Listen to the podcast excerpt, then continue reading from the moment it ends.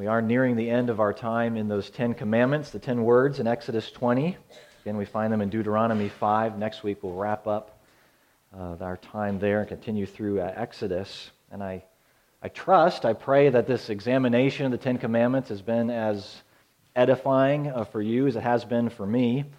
We consider the Mosaic Law, the Old Testament law, uh, just how important that is uh, for us today. Uh, if we want to know the heart of our God, if we want to know what He values, what is expected of us in relationship to Him, in relationship to the person who's sitting right next to you, then we need uh, this gracious law to turn to His law. Uh, remembering that the law won't save us, the law has no power to save us. I think those who are attempting, have attempted to, to keep the law, to get on God's good side, to earn enough merit badges so they might stroll into heaven apart from faith in Christ, they'll hear on that day, Depart from me, for I never knew you. Okay, your law keeping was for yourself and your own standard, not for me. So as we look into the law now as those living on this side of the life of Christ and his death and resurrection, he is the one we look to. The only one who has fulfilled the law of love love for God, love for neighbor perfectly. Uh, we'll see that again this morning as we look at the ninth uh, commandment. Here's the law of our God in Exodus 20. And God spoke all these words, saying, I am the Lord your God who brought you out of the land of Egypt out of the house of slavery. You shall have no other gods before me. You shall not make for yourself a carved image or any likeness of anything that is in heaven above, or that is in the earth beneath, or that is in the water under the earth. You shall not bow down to them or serve them, for I, the Lord your God, am a jealous God, visiting the iniquity of the fathers and the children to the third and the fourth generation of those who hate me, but showing steadfast love to thousands of those who love me and keep my commandments. You shall not take the name of the Lord your God in vain, for the Lord will not hold him guiltless who takes his name in vain. Remember the Sabbath day to keep it holy. Six days you shall labor and do all your work, but the seventh day is a Sabbath to the Lord your God. On it you shall not do any work, you or your son or your daughter, your male servant or your female servant or your livestock, or the sojourner who is within your gates. For in six days the Lord made heaven and earth, the sea, and all that is in them, and rested on the seventh day. Therefore the Lord blessed the Sabbath day and made it holy. Honor your father and your mother, that your days may be long in the land that the Lord your God is giving you. You shall not murder, you shall not commit adultery, you shall not steal, you shall not bear false witness against your neighbor. This is the word of our God that endures through the ages. Let's pray together. Lord God, we do thank you for this word that you have chosen to give to us, your very heart to us, as we might live in a covenant relationship with you. Lord, thank you for this grace. It is a grace that shows us our sin and our need for the perfect law keeper. And it is through him through the Lord Jesus that we come. Thanking you for this word. Asking you, Lord, to teach us, to mold us more into the likeness of our Savior. Lord, it is your word that will accomplish all that you have purposed. We pray that you would do that now in our hearts, in our minds. May that which is said be faithful block out that which is unhelpful. Help us, Holy Spirit, in applying your word. We ask in Jesus' name. Amen. At the start of a new year, uh, my wife and I were considering what trips we might want to take as a family in this year. And as we were thinking about that, my mind was, was going to uh, uh our vehicle and whether our minivan could make the trips um, throughout the year, what might be necessary when it comes to maintenance and so forth plenty of maintenance that could be done in the minivan.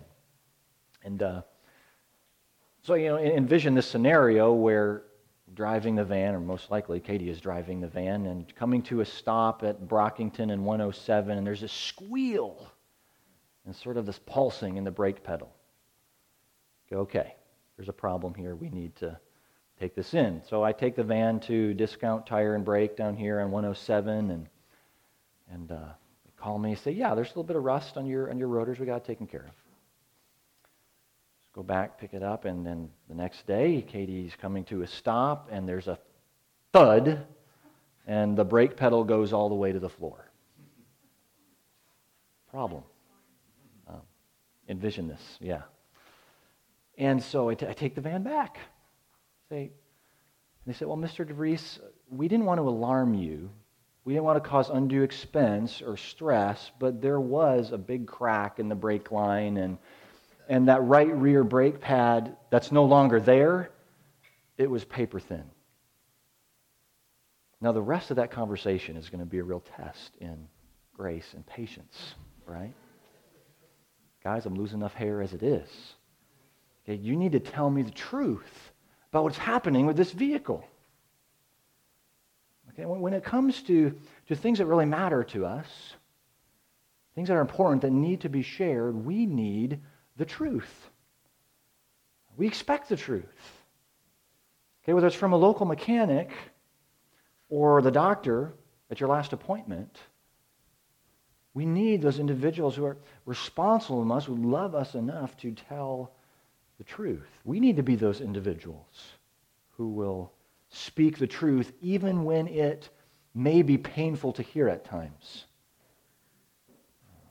So does this always happen? Is it easy for us, you know, to share the truth in all circumstances? Of course not, which is why we have a, a command like this. It's not easy or natural for us to always be truthful. Um, not want to, to bend the truth or just flat out lie at times. Now, is there a time to, to be untruthful in a way that may actually honor the Lord? Yes, I think there are those times. We'll talk a little bit more about that. But why do we really need this word? What does it say about us? And it's important to note, as we look at this command, it's not speaking directly to the importance of truth. Okay, it's captured in this command. We're going to take we're going to talk a lot about speaking truthfully this morning. But the command deals specifically with not speaking falsely in order to harm someone else. Okay, the false witness, the, the lie is intended to be harmful, intended to, to be deceptive, like the children heard here in 1 Kings 21. And that, that really is a, a huge problem within any system of justice. You know, the picture here is, is a courtroom scene where there are witnesses testifying against someone. And that may be a little harder for us to kind of envision. Some of us have been in a courtroom uh, setting, but many of us haven't, where there's been an actual um, case and, and witnesses are brought forward. And the expectation is if the, the justice system is trustworthy at all, that these witnesses will tell the truth. Um, that their words mean something and will have an effect on the judgments that are going forward. And maybe you've, you've you maybe seen this, heard this, where a hand is placed on the Bible. They say, you know, do you swear to tell the truth, the whole truth, and nothing but the truth? Usually, so help you God after that. I mean, that's a profound statement, uh, especially in our time, because it's acknowledging it's something. It's acknowledging that the truth actually exists that what this person says with you know the one with their hand on the bible that's not made up. But it's, it's truth for the rest of us to rest in that courtroom uh, to believe. It's critical for any reliable system of justice. Uh, it's kind of, kind of curious that the hand is placed on the bible the very source of truth. Uh, i can't help but think if we believe the truth contained in the Bible underneath that hand, how we would slowly eliminate the need to testify to the truth, the whole truth, and nothing but the truth. So, in the previous commands, uh, God has shared the, the value that He places on life, the value He places on marriage, uh, sexual purity, and on property. If those things are to be guarded and protected, then justice must be uh, administered fairly. Truth must be told. The society is going to live uh, at peace. I think of the wise King Solomon. Prayed to God that justice would prevail during his reign. He said, Give the king your justice, O God, and your righteousness to the royal son. May he judge your people with righteousness and your poor with justice. Let the mountains bear prosperity for the people and the hills in righteousness. We need this word for reliable, honest system of justice, but we need it for something that goes even deeper than this. This command shows us that we have a very hard time being honest. We are not inherently trustworthy in our sinful condition. Lying in some form, believing lies, it comes easily for us. Even those who have been transformed by the Spirit of Christ struggle and will continue to struggle with truthfulness. You and I are made in God's image. But after the curse, and the rebellion in Genesis 3, we're stained by, by characteristics and tendencies of the evil one. Lying is a part of Satan's image. He's a liar and the father of lies, the Apostle John tells us. Whereas the Bible also tells us that God and his holy character cannot lie. Numbers 23, 19, a good example of this. So lies, lies run deep. And even if we're not overtly making things up in a courtroom, you know, to try and take revenge or something like that, we, we love those tasty morsels of gossip, slander, maybe half truths or exaggerations. We love them so much because so subtly it enables us to keep control. You know, if someone else is discredited, if, if someone else is discolored a little bit, well, then that protects us. You know, we can lie out of fear, we can lie out of revenge, we can lie out of contempt, but most often our lies come from pride and self protection. If we can exaggerate, gossip just a little bit so it makes us look a little bit better, then we deceive. We deceive others, but we deceive ourselves. The truth is not in us. Um, so we need to be changed. We need to be changed by the grace of God.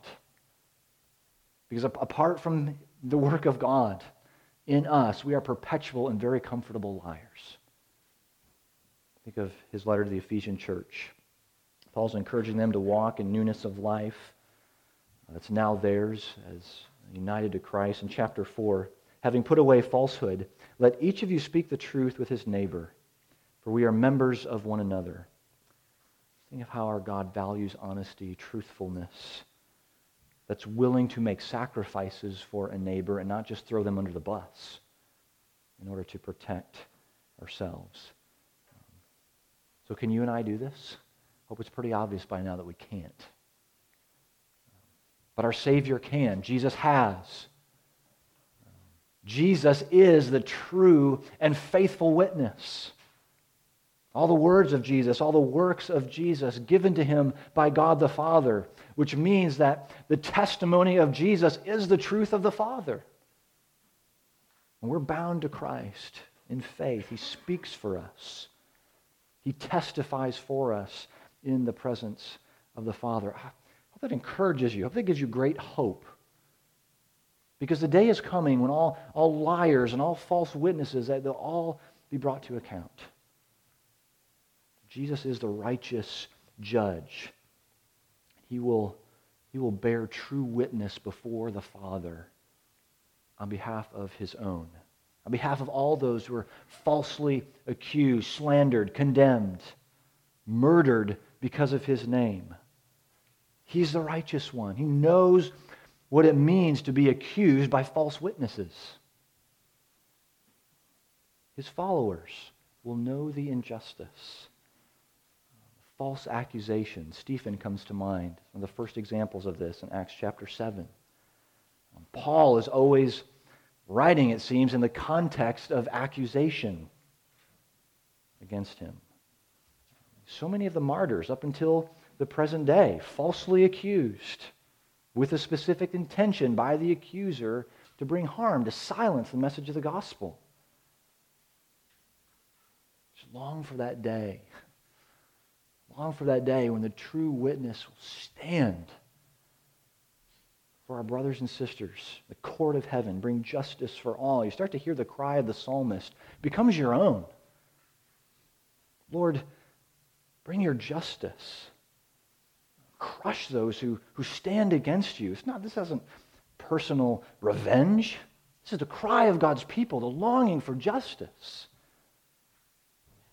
I think of it's been percolating in my mind these last couple of days as we've seen just heinous legislation passed in New York City. I mean, it's been, it's been the rule of the land for a long time. But now it is celebrated. Think of, of Romans 1, the unrighteous suppressing the truth and their unrighteousness. And Lord hands them over to a debased mind to do these things. This is the judgment of God.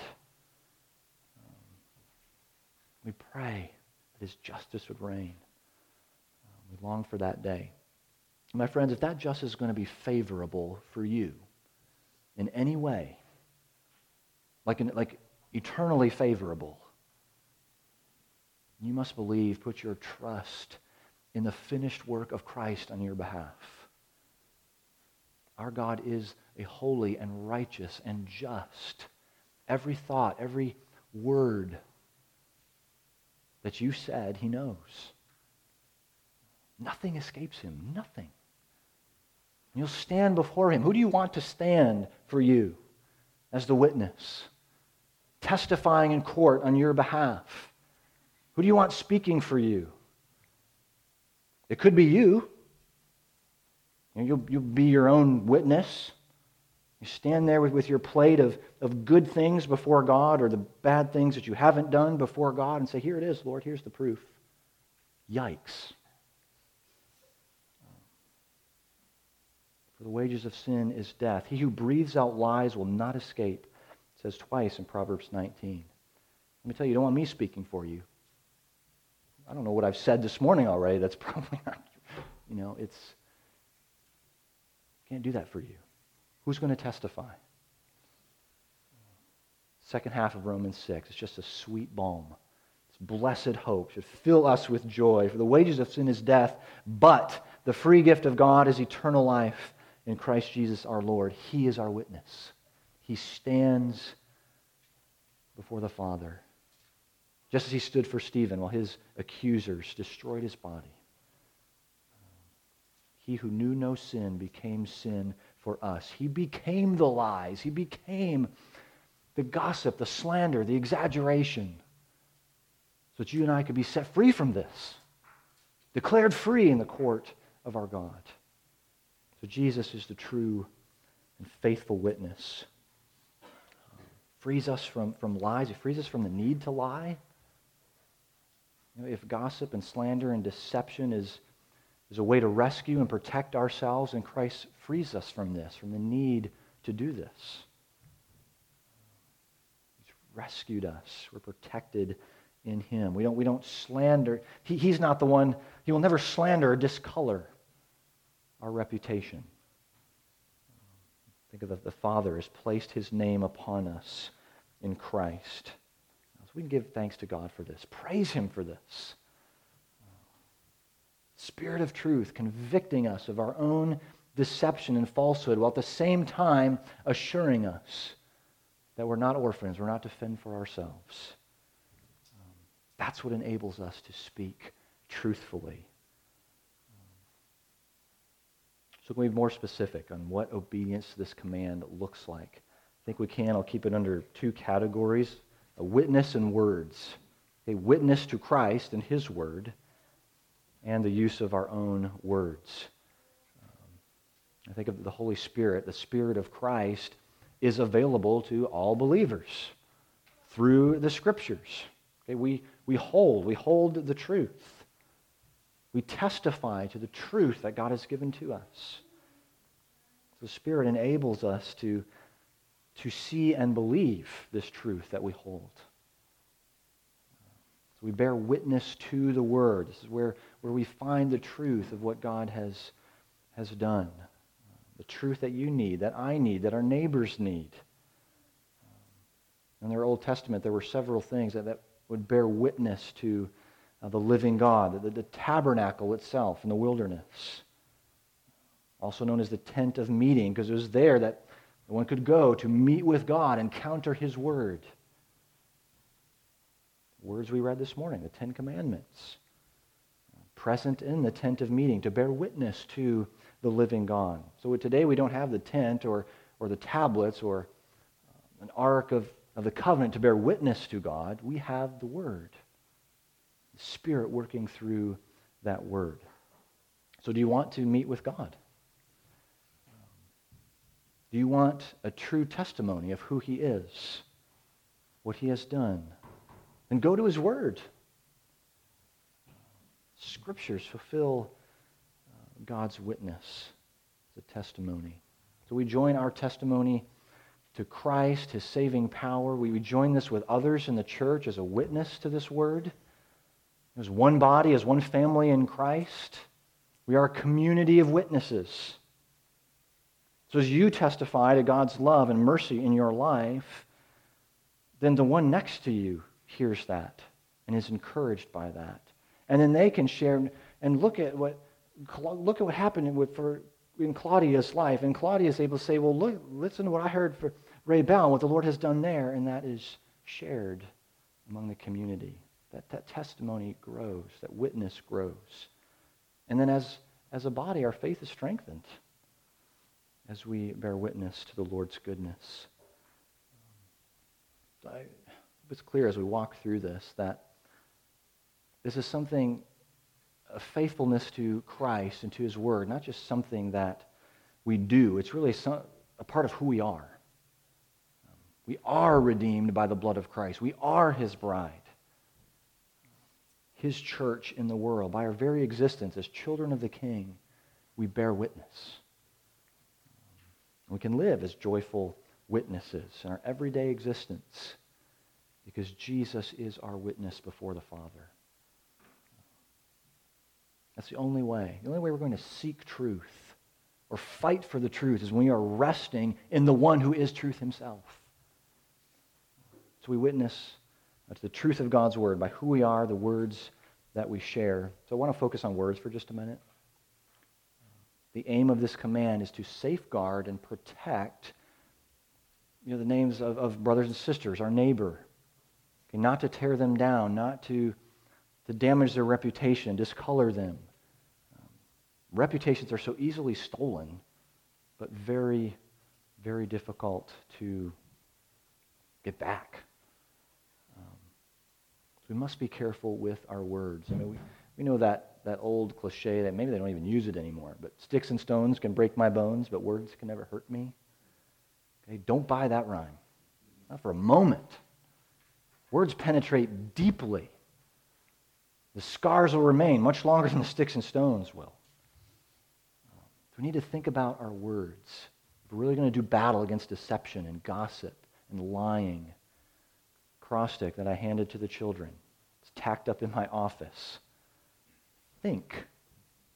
If you want, I got plenty extras if you want one. But think before we speak. And there's so many of my words that you know don't fit that criteria. It may not fit them all all the time, but it's helpful to keep that before us, to be reminded there's appropriate use of our words. Our words help shape our love for each other. Listen to the characteristics of, of love that Paul uses in 1 Corinthians 13 and how many of these will utilize words uh, or express through words. Love is patient and kind. Love does not envy or boast. Love is not arrogant or rude. Love does not insist on its own way. It is not irritable or resentful. Love does not rejoice at wrongdoing, but rejoices with the truth.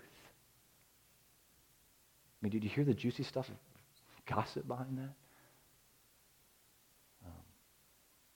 We'd much rather rejoice, take inner delight in the bad stuff we hear, than rejoice over and spread uh, the good.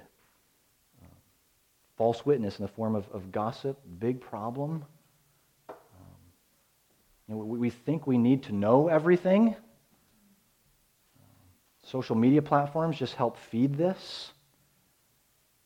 Okay, and so we're quick to share everything that we think we know. And oftentimes it's true. I mean, gossip is, is mostly true stuff. But the problem is that it's shared in the context of slander, or usually behind the back of the person that's being talked about. So we need to be careful with this. This is the deceitful, false witness before the eyes of God. You know, a great way to, to start gossip or keep gossip going is to say, I probably shouldn't say this, but. Probably shouldn't say this, but we're, we're going to say it anyway. Um, so we need, we need to keep, keep that acrostic in mind. Does this person need to hear this? Or am I really just trying to, to build myself up, justify myself in some way? Think before we speak, not say whatever we think. Um, I know how challenging this is. I, you know, I can, can shoot out whatever I'm thinking on Facebook or Instagram or, or text it or a blog post or something. You say, well, you know, this is America. We have the right to do that. Right? We can, say whatever we want. And we do. We can say whatever we want to. But if you want any sort of credibility from those whose credibility is worth having, then you won't do this. Um, you'll think before speaking, responding, before typing. Um, Carl Trueman, pastor, theologian, I thought he said this well. Do not be confused. The right to speak belongs to all, the right to be heard must be earned. The right to speak belongs to all. The right to be heard must be earned. Now, is there ever a time when speaking truthfully could be harmful? Uh, the answer, of course, is yes, there is. Um, there is the, the lie of necessity, we'll call it. Um, should be used on very rare occasions in dire circumstances. A clear example of this is you know, the hiding of the Jews during uh, World War II, and then the Nazi troops would come to a home, say, "You hiding anyone here? Anyone come talk to you?" No, no, there isn't. Because it would be telling the truth in that case would have been not loving of neighbor, it would have been handing over those that are trying to help to their death. So false witness intends to bring harm. A lie of necessity is used to protect. And in some cases, again, it's rare, it's, it really is the most loving thing that can be done. Um, think of Rahab, Joshua chapter 2. She tells this sort of a lie, and she's commended for it later. Are you housing these spies? You know, yeah, yes, King, they, they went that way. When she knew full well they went that way.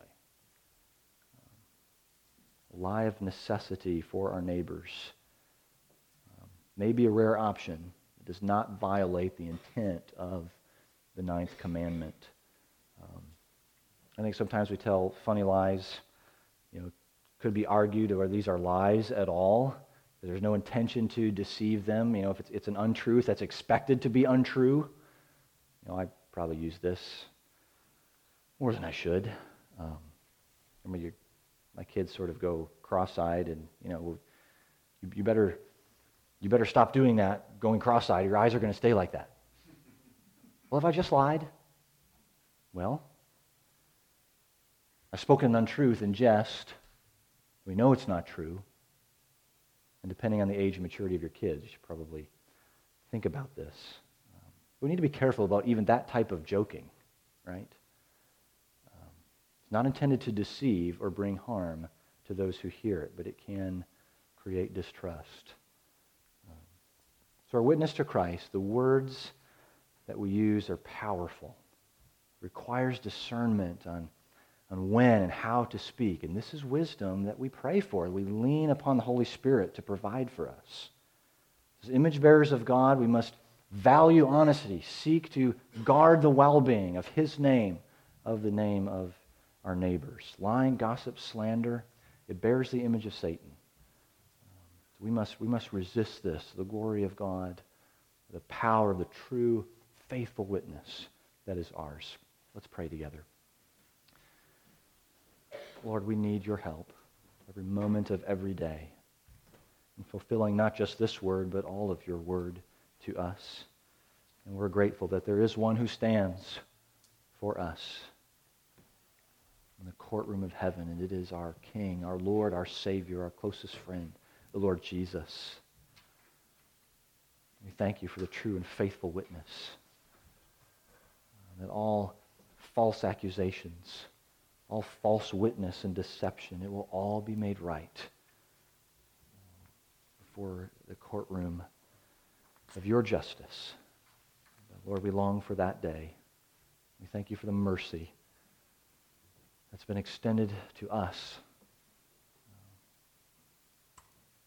Lord, help us as we go from this place to be men and women, boys and girls who, who speak the truth, who are inclined to truthfulness and not deception. We pray this in Christ's name. For his sake, amen.